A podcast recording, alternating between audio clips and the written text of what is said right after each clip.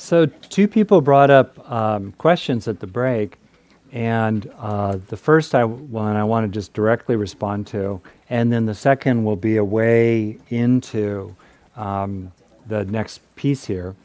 Uh, and uh, so the first question was essentially uh, to paraphrase it, can this turning toward the, the beneficial, the pleasant, the wholesome, can turning toward experiences like gratitude or pleasure in everyday life in the body or feeling loved by other people, and then deliberately internalizing them, because that's what I'm really zeroed in on installation, registration, learning, change. Can that be like Soma in the Brave New World, the book, a kind of, in a sense, I'm going to add to what I suspect the person was bringing up, a kind of spaced out, deluded, just happy, you know, like um, Pangloss, I think, in Candide. It's the best of all possible worlds, you know, let me worry, you know, Alfred E. Neuman, all the rest of that. And it's a very legitimate concern. It's a very legitimate concern, one I've thought a lot about how to do this, especially coming as someone like myself who, you know, comes from a very Buddhist perspective that recognizes the ways in which craving of various kinds, including subtle craving, can lead to suffering and harm. Right? And a couple things here. The first is that uh, while I'm sure any method can be misused, right? Any method can be misused.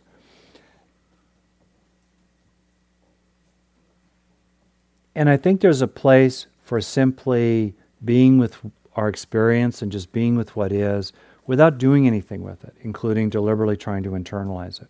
That's a very fundamental part of life and a fundamental part of practice. So, we're speaking here only about one aspect of practice the aspect of cultivation, the growth of the good, growth of strengths, growth of skills, growth of resources, capabilities, resilience. The doing of that, number one, makes us more able to deal with the bad. Because it's through having these resources inside that a lot of research has shown tend to incline us toward being more altruistic, patient, kinder, more pro social, more cooperative, uh, more forgiving, let's say, toward other people.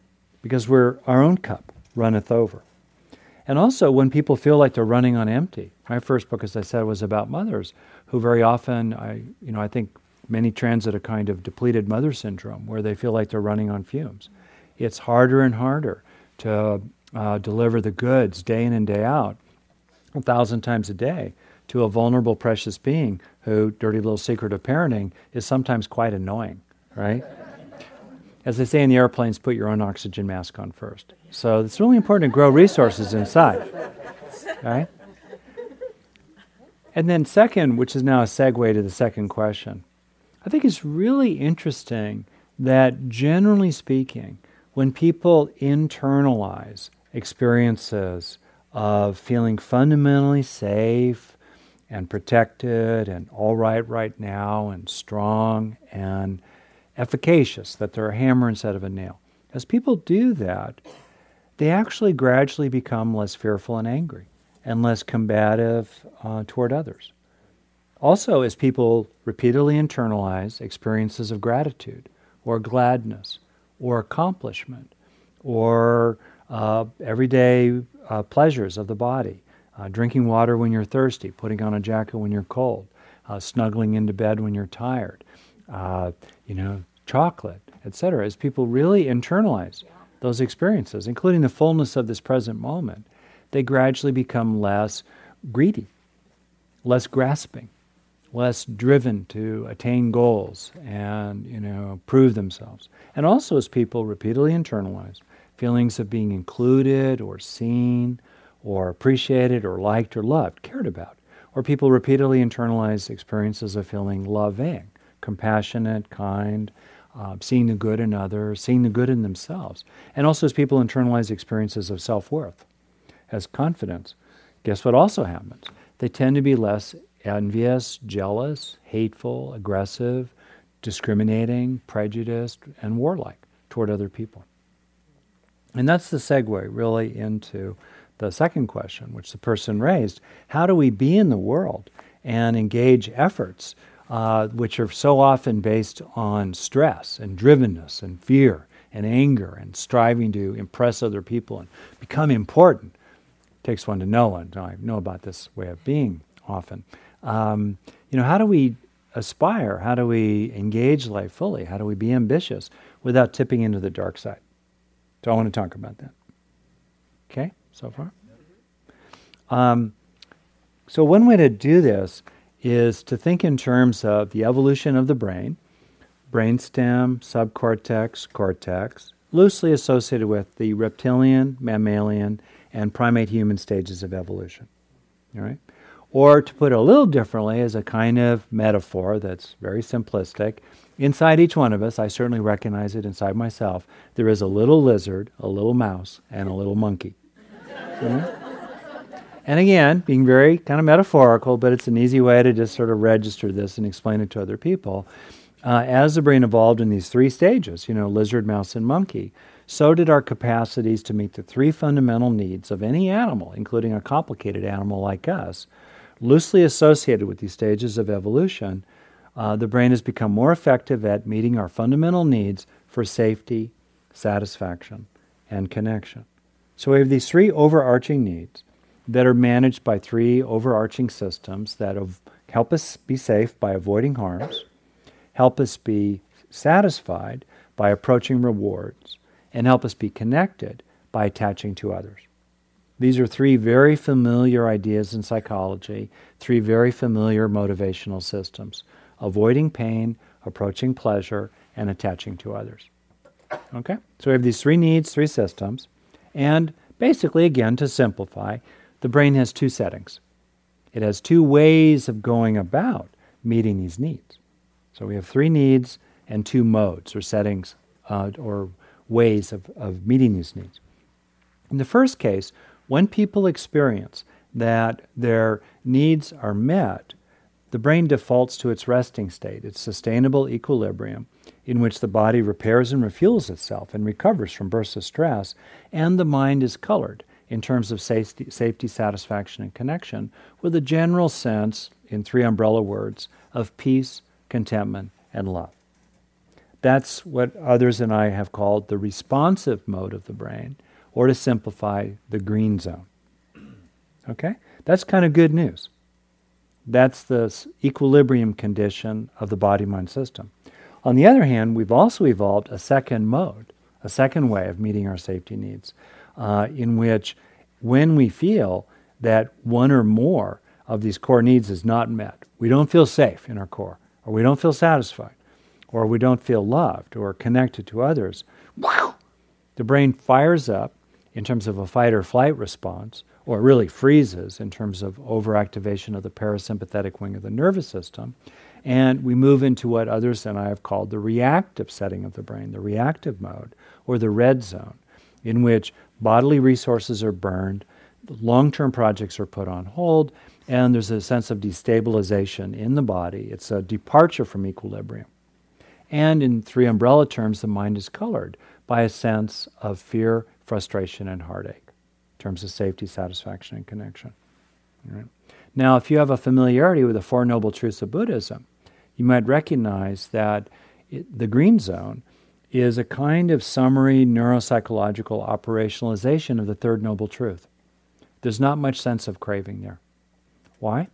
Because the causes of craving are not so present. What are the causes of craving? The causes of craving, from a biological neuropsychological standpoint, are predominantly a sense of deficit or disturbance. When you're in the green zone, when you experience that your basic needs are being met, there's a sense of fullness and ease rather than deficit or disturbance. The reactive mode, the red zone, is a very summary neuropsychological operationalization of the second noble truth.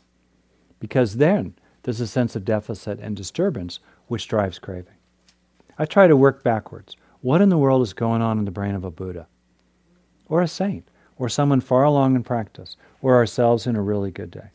And then figure out okay, how can we stabilize that state by repeatedly experiencing it, you know, activating that state or various factors of it, and then installing them in the brain.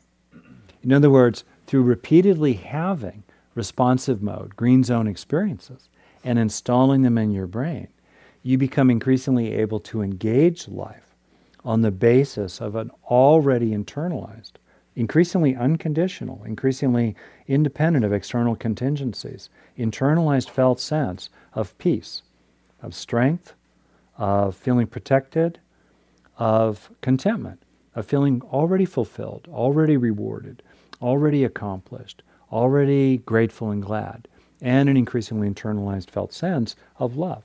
Already feeling loved enough, already feeling included, already feeling of value instead of ashamed, um, and feeling loved and uh, compassionate toward other people. See the big picture there?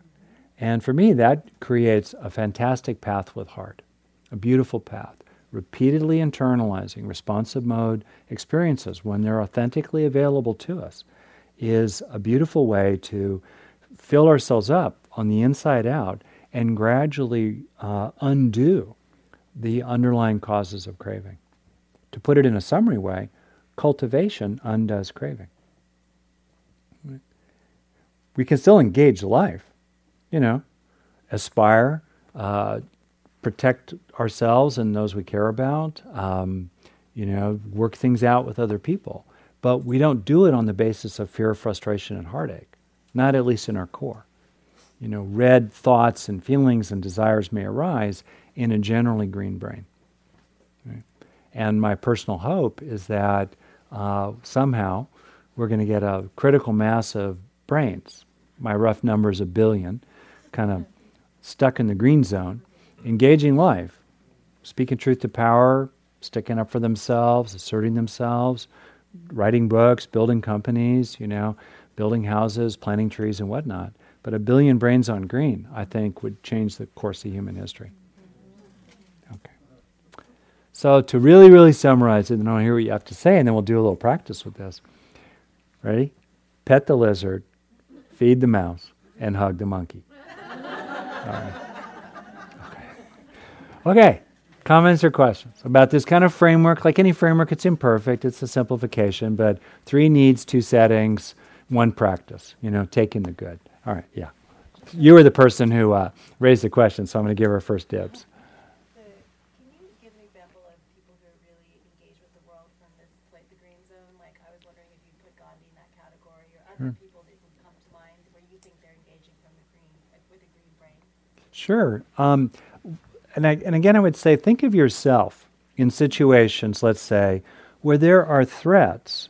There threat, so I'm talking about safety system. I'm going to do each one. And then I'm going to ask you, what could be for you these days a very high value experience to start looking for having and then especially internalizing?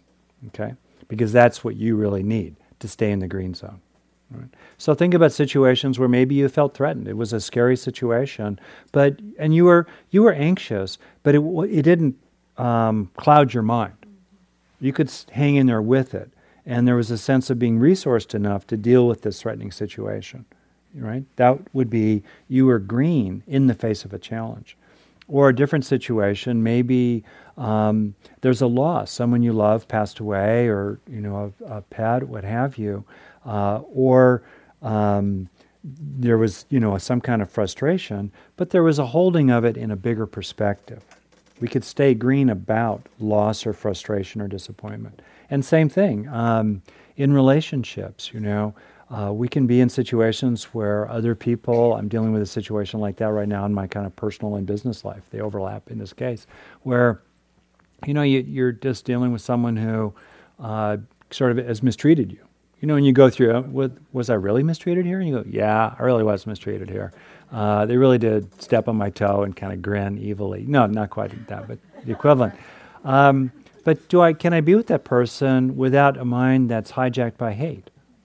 You know, while being assertive and clear and, and not get so attached to what's happening in the mind of this other person. And I think there are many everyday examples about that. I mean, I so I slightly yes, there are examples like Gandhi, the Dalai Lama, Aung San Suu Kyi, uh, many other people who, in the face of provocation, just stay very centered and very clear. But we have many examples of that in everyday life. I think of it a little like sailing. You know, I've done a, some sailing, and I've sailed uh, a ship, a, a boat without a keel one time, and I capsized it immediately, of course, because I was an idiot. And uh, there I was, upside down in Tomales Bay, like what? You know, realizing I should have buckled my life jacket before I fell in the ocean. and anyway, lessons learned. So, but the deeper the keel of the boat, the more you can be brave and go out in the deep dark blue, because you can afford to sail out there where the wind is blowing hard right? Because you've got that keel. And if a gust hits you hard, um, you recover more rapidly. And you can see the obvious metaphor for our relationship. So we're willing to, as Brene Brown puts it, dare greatly, you know, and increasingly risk our vulnerability because we've deepened our equanimity. In effect, um, what I'm trying to do a lot in, in a Buddhist frame, which may not be relevant for many people, but for those who it is, is really try to operationalize what the Buddha was really talking about, especially as best we can gather in the earliest uh, written discourses of his teaching or that of his immediate followers. And how do we think about it in modern neuropsychological terms in ways that lead to skillfulness? Right? That makes sense? And uh, okay, so here's a here's a personal story. Now, um, if you think about it, well, I'll tell you my quick story. You may have heard me tell this story because I do tell the story. But so as I grew up, uh, my parents in a very decent, loving home, kind of lower middle class suburban setting in Southern California. Uh, my parents were uh, caring and loving, and they took good care of us. There were no terrible traumas as I grew up. Right, I wasn't repeatedly bullied. I wasn't beaten. I didn't grow up in a scary, dangerous, you know, impoverished neighborhood. Um, so I didn't have huge issues in terms of safety. Those weren't my big issues. Right? also growing up, there was enough food to eat. We weren't hungry. Uh, and I was successful in school, so I could accomplish goals. I was the oldest of three kids. I learned how to get off my parents' radar so I could pursue my evil schemes on my own and successfully attain them. You know, so I didn't have big issues with the satisfaction system, with approaching rewards. Right? But growing up, my parents were very poor at empathy for different reasons. In other words, they were loving, but it was hard for them to really register who they were loving or understand what was going on over there. And second, I was very young going through school, late, very late birthday, and I skipped a grade. So I was, you know, typically about two years younger than many of my peers. And I had many experiences, also linked to being shy and kind of anxious, of being rejected, dismissed, unwanted, devalued, cast out. Right? Not terrible compared to what happened to many, many people, right? But actions have consequences, or causes have effects. I ended up with what felt like a hole in my heart. I didn't get enough. It was partly the presence of the bad, but mostly it was the absence of the good, which can be equally consequential, even more consequential, right? So I didn't, my issues were in the attaching system, connection, the connection need, right? So I tried to satisfy my needs, take care of my problem by being stronger, more determined in terms of safety system, right? More protected. That's nice, but it didn't fill the hole in my heart. I needed, it was like I had scurvy. I needed vitamin C, and I was taking iron pills. Iron's nice, but it didn't meet my need. Also, I would look for uh, experiences of fun, pleasure, party hardy, um, you know, and be successful and accomplish goals in terms of the satisfaction system, approaching rewards. I could get a lot of rewards, but, you know, I w- or work on gratitude. That was nice. Again, I had a lot of fun, but it didn't fill the hole in my heart. It didn't address my need that was in the relationship system. It was only when I started really looking for legitimate moments when I was included and wanted and liked and valued. You know, people would include me in going out to dinner. A girl would smile at me in the elevator. Two girls would smile at me. That was a good day. You know, uh, you know stuff like that. Um, and then I would let myself feel it. This was in college. I started doing this, and then I really took it in and I listened to the longings in my heart. I was hungry. I was in pain. Pain is a motivator. That's when things really started to change for me episode by episode, Mo Betta. You know, individual episodes didn't make much difference, uh, but the gradual accumulation of the internalization of the soul food that I really needed added up big time for me as the years went by. See the basic idea? Mm-hmm. So the question for you is what's your vitamin C? And a map that may not fit for you, but it often is a map. Is it a lizard, mouse, or monkey problem? You know, in a sense, for me, it was a monkey problem. It was a relational type issue, right? What's your vitamin C these days? What, if it were more present in your mind, would really make a big difference for you? See the basic idea? And so you can, you know, you can think about it. Wow, you know, am I dealing with threats? Am I anxious? Am I irritated a lot? Do I feel kind of helpless? That's probably a safety system issue. So, resources like feeling protected or feeling all right right now or feeling strong or feeling like you have agency, you're a hammer and not a nail, or that others, you have allies, you know, especially internalized allies. As they say in Alcoholics Anonymous, the mind is a dangerous neighborhood. Never go in alone, right? We're going to have these internalized allies rather than internalized oppressors, uh, or at least to deal with those internalized oppressors, right? Maybe that's where your vitamin C is. On the other hand, maybe you're grappling with frustration or disappointment, or you feel thwarted right? Or you haven't been able to attain a major goal, or you're trying to sustain effort toward a goal and you're not motivated enough, or maybe your life feels kind of blah and you know not very satisfying. That would be more like issues in the satisfaction system, the reward system, um, how to approach rewards better. So, what would vary a person's vitamin C would be things like repeated internalization of experiences of gratitude, thankfulness, or experiences of gladness or happiness, or experiences of goal attainment, you know, accomplishment, success, or experiences of the fullness of this present moment of consciousness, or experiences of um, just wholesome pleasures, you know, the delights of life altogether. See, that's where the vitamin C's would live. And then, if you were like me, you know, issues around in the attaching system, uh, multiple experiences of feeling included, or seen or appreciated or liked or loved or feeling compassionate or kind or loving yourself, because love is love, whether it's flowing in or flowing out, that would tend to fill the hole in the heart. That's the vitamin C. This basic idea? Mm-hmm. So what do you think about it? Okay, good. So, what if it were more present in my mind these days would really help me Maybe deal with an external challenge or deal with a long standing internal issue. And then, how can I, you're asking this for yourself, how can I go out and have more of those sorts of experiences? Or if I see, if I'm uh, thinking about my child, how could I help my child? What would really help my child if it were more present in his or her mind? More confidence, more feelings of friendship, more sense of worth, more sense of being able to make stuff happen, you know, what would really make a difference? And then, how can I look for ways to help my child have those experiences and then really, really take them in? Questions or comments about this chunk, this part right here? Great. Yes, the thing about you know practicing Buddhism for a long time. I yeah. that was a great question because mm-hmm. we try to be compassionate and understanding, and so I see people who myself included, um, don't have enough boundaries after a yeah. Buddhist practice. Yeah. Yeah, that's right. Um, you know, for me early on, I mean, I was numb from the neck down in my t- early 20s. And also, anger was uh, the one, it was, it was definitely the prohibited emotion. You know, parents had a monopoly on the expression of anger in my family growing up, right?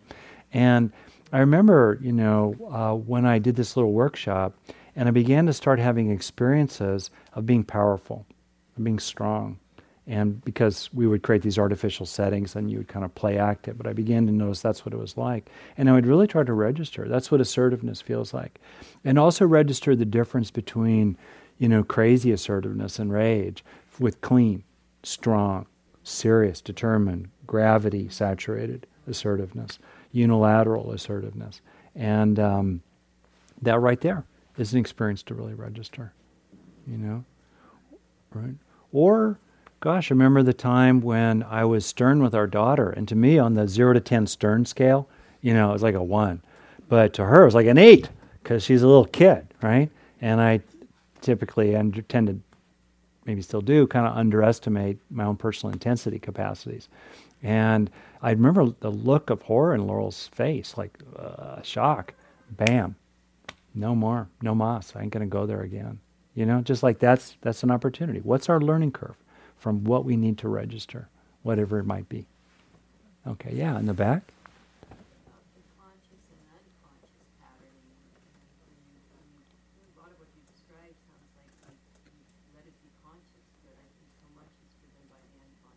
Oh, for sure. That's really true. Um, and in a sense, I'm really kind of asking a very, I guess I, I've just sort of come to appreciate the value of what feels like kind of old school, obvious stuff been under our nose. You know, I think of the George Orwell quote. Uh, to see what is in what is on what is in front of one's nose. No, to see what is under one's nose takes a constant struggle, right? And um, the question is, what would be good to learn these days? Right? For ourselves or our children. What would be good to learn? What would be good to grow? What's the good to grow? You know, I think of uh, the uh, mind is a little bit like a garden. You know, we can practice with it in three fundamentally different ways. We can simply witness the garden, open awareness, choiceless awareness, bear witnessing, just what's there. I think that's the most fundamental and profound mode of engaging the mind in practice. Um, Second, we can pull weeds in the garden. We can reduce the negative or prevent it arising in the first place. That's the second great way to engage the mind. And the third is to grow flowers, it's to cultivate the wholesome, to plant seeds and protect them, fertilize them, and so forth, till they bear fruit. And all three are important. The one I'm focusing on here is just one of the three. But if we are zeroed in on what are those resources that would make a big difference for ourselves these days, we can make an enormous difference in ourselves and other people. Maybe one more person, they'll do a little practice and finish up. Yep. I just was wondering, in terms of the example of the assertiveness that you were, that example and, and setting boundaries or saying no in general, would that be a safety system? Right. In, in my little model, which again is based on lots of other models, I've sort of synthesized and integrated them, and you'll see similarities to what I'm talking about. So it's not some kind of wild and crazy notion. You know, three basic needs, two ways of going about meeting them, you know, to simplify. Some of uh, major areas cross over systems. Like, for example, being assertive Often you have to be assertive to be safe, but it's also an interpersonal issue because someone's being invasive and not respectful, right? Also, in terms of the this way of thinking, I, I like this theoretical framework I use because it's quite flexible. Because we can draw upon other systems for the service of one system, right? So to feel safer, we might, um, you know, get a bolt lock that you know that's direct safety, on our front door, we could also potentially uh, deliberately, um, you know, seek a job that would give us more money so we could live in a safer neighborhood. So we're approaching that reward. And we could also potentially get a nice, friendly dog to live with us, right? Uh, to attach to us, to help us be safer, for example. Depression, for example, cuts across all three systems because uh, one, um, you know, when people are traumatized, one of the, and safety violation, one of the primary symptoms is depressed mood. Also, after people have a loss, you know, depression tends to come, and in terms of interpersonal trouble, depression, blue mood tends to arise. So, you know, certain issues cross this model, but um, I think that often we can be guided by our internal sense of what does our heart long for so if you're looking for what's your vitamin C these days, you know, one giveaway question is what would have made all the difference in the world when? Fill in the blank. What would have made all the difference in the world when I was growing up? In terms of what I experienced. Not so much what circumstances would have been different, but what I felt from them. Or what do I really, really long for? You know, those are two kind of giveaways, I think. All right. So you see, let's do a quick review, then we'll do a little practice. I'll say, I'll quote the Buddha, and then we'll end. All right? Okay? This evening has gone by very rapidly for me. I don't know about you. Uh, feels short, but yeah, lots of this material is available freely uh, on my website, including on other talks and stuff. And you can also get the book, Hardwiring Happiness. This is kind of a quick summary of that, but thank you. Um, so, quick recap it's good to grow the good. Duh, right? Of any kind resilience, uh, feeling entitled to be assertive. Uh, growing resources inside that push against the internalized oppression we've acquired based on being on the target of sexism or racism or uh, any other form of prejudice or discrimination. Or we want to grow perhaps various uh, uh, factors uh, that the Buddha has talked about, like uh, compassion or loving kindness or wisdom or moral virtue. Right? We want to grow the good. How do you grow the good? How do you get it in the brain? It's a two stage process activation, installation. And if you don't do installation, no learning. Momentarily pleasant, no lasting value. Humbling takeaway. All right? How do we install? We enrich the experience. There are five very well known factors duration, intensity, multimodality, felt in the body, novelty and personal relevance. And we also sensitize and prime memory making systems by feeling and intending that the experience really sink in. And if we want, optional step, we can be aware of both positive and negative material at once, making the positive more prominent. And since neurons that fire together wire together, the positive will associate with the negative, gradually soothing it, contextualizing it, easing it, and potentially replacing it. Flowers crowd out weeds. Right? So we've talked about doing that. And then if you want to do it uh, uh, in ways that have very high impact, look for those particular resource experiences or those particular strengths to grow inside yourself that address your needs these days, whether it's dealing with some external challenge or some long-standing issue inside your own mind. You, with the metaphor, you know, pet the lizard, feed the mouse, hug the monkey, so that you have a brain that's increasingly stabilized in the green zone, even when the oatmeal starts to fly. Okay? That's our recap. So, a little practice. Want to try something? Want to wrap her up? So, I do a little thing routinely.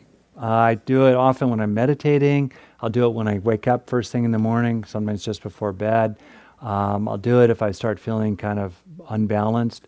I activate, I self activate a sense of peace, contentment, and love so that craving starts to fall away in each one of those systems. So uh, I don't need to resist what's unpleasant in terms of peace. As contentment grows, I don't need to grasp after or chase what's pleasant. And as love grows, I increasingly don't need to cling to what's heartfelt. So we're going to go through that right now, about a minute or two each. And you might do what I do increasingly and just play around with this on your own and see what it's like increasingly to feel like you're coming home to the green zone, your resting place. So here we go. If you could, notice you're all right right now. I'll start with peace, then contentment, then love.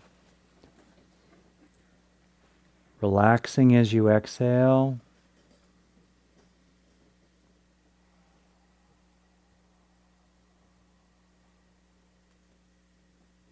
Recognizing that you're in a protected setting among good people.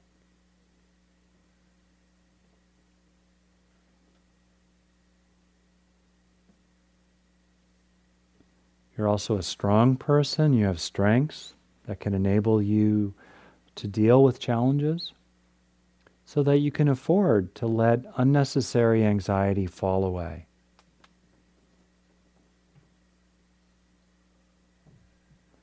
Letting unnecessary bracing or guarding or tension or vigilance fall away.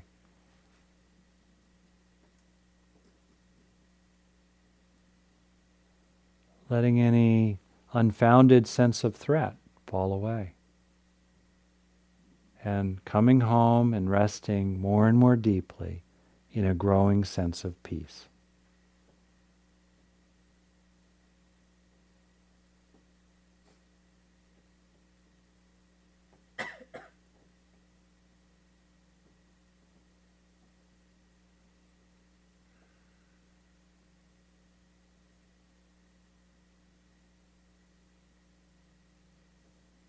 A level of peace, a space of peace that can contain anxiety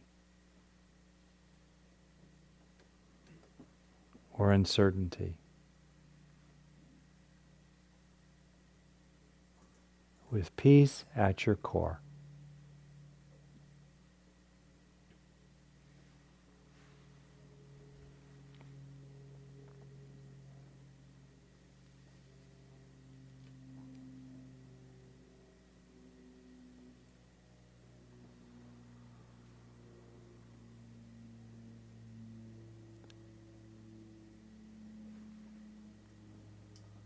Letting a growing sense of peace move to the back of the mind, and focusing now on encouraging gently and authentically a growing feeling of contentment, a sense of well being with no wish for this moment to be any other than the way it is.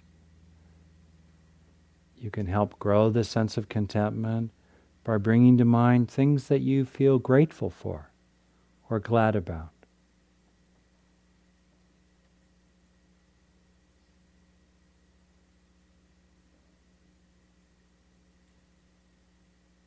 Encouraging feelings of gratitude or gladness to fill your mind.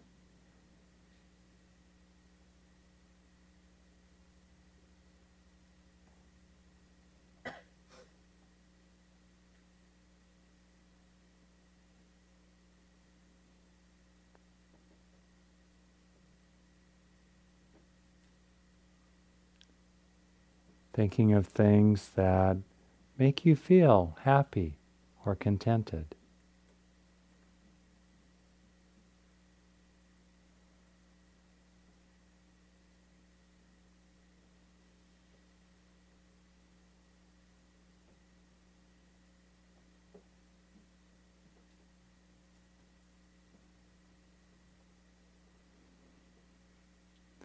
As contentment grows, there's a falling away of any frustration or disappointment or drivenness.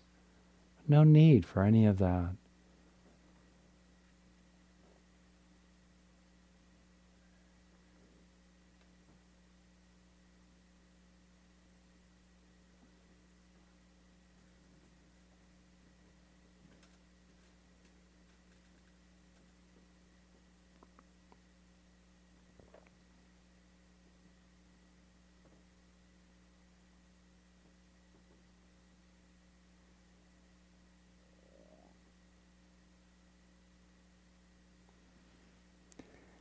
And then letting the sense of contentment move to the back of the mind. And finding a growing sense of love.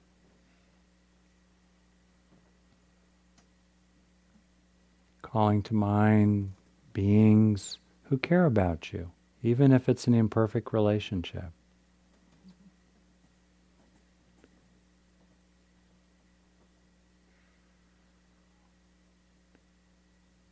Calling up experiences of feeling included, or liked, or loved.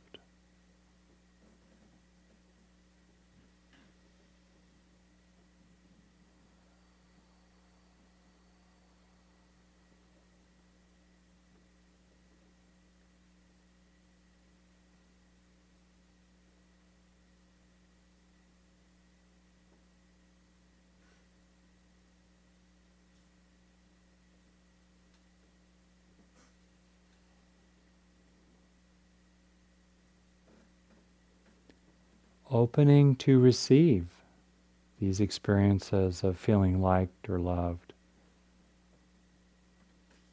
Being warm and caring toward yourself to let yourself actually feel these things.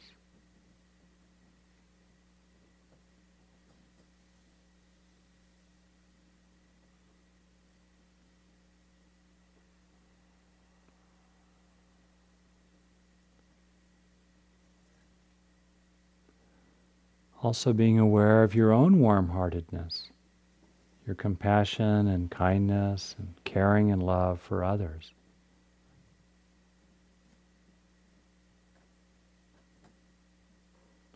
Loved and loving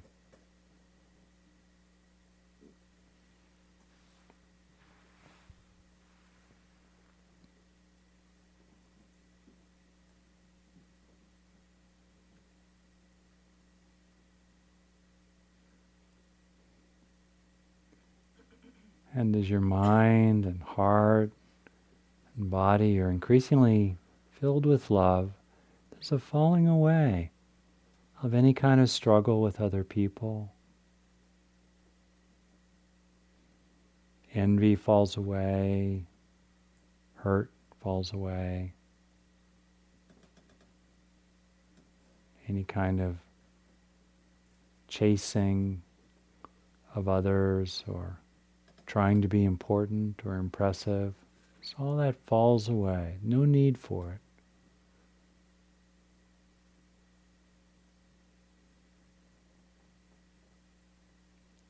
greening the heart, in effect, with love.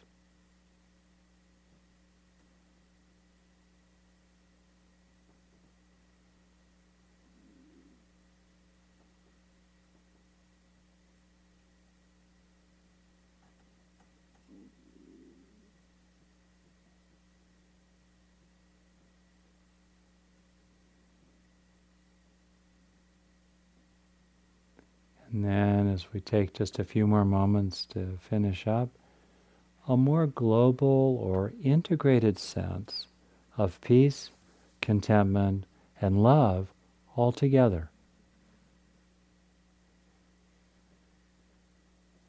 Your home base, a sense of coming home. Disturbance or deficit falling away, craving falling away. Present here at home.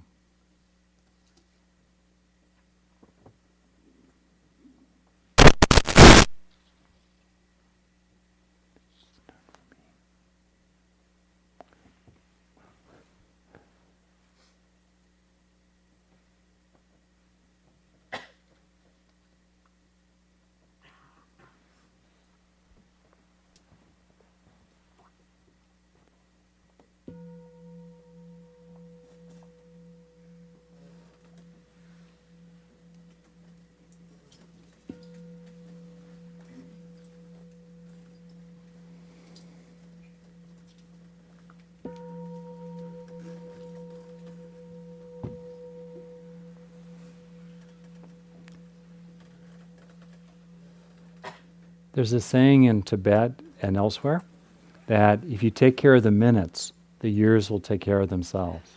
And that's our opportunity, minute by minute, breath by breath, to you know see the good that is available to us, and to uh, be a friend to ourselves, in part out of service to others, to grow the good over here, so we have more to offer to them and to look for that good and really letting it land and coming into an intimacy with it for many reasons. Simply to enjoy life more, to show up more for the good that's here instead of whoop, missing it as it goes on by.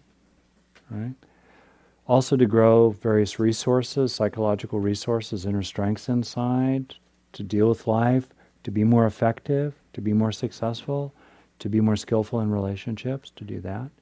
And also if this interests you, to gradually internalize so much good inside that craving falls away. There's less and less of a basis for it. There's no basis for it.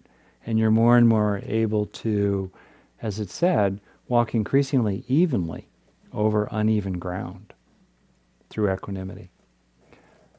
Not underestimating the power of little experiences gradually internalized and accumulated over time. Quoting the Buddha here, he said, Think not lightly of good, saying, It will not come to me. Drop by drop is the water pot filled. Likewise, the wise one, gathering it little by little, fills oneself with good. May you and I fill ourselves with good. May we help others fill themselves with good for our own sake, and in widening ripples, known and unknown, seen and unseen, eventually, hopefully, helping the whole wide world. So, thanks for your attention and time tonight, and go the family program of Spirit Rock Meditation Center. Thank you. Thank you for listening.